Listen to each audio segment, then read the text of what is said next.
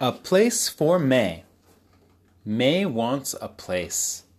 She wants a place all for May. I want a nice place for myself, she thought. But May has five sisters. There is no place for May. May got a beautiful plant and put it in a pot. She found a box. She took the plant and the box home.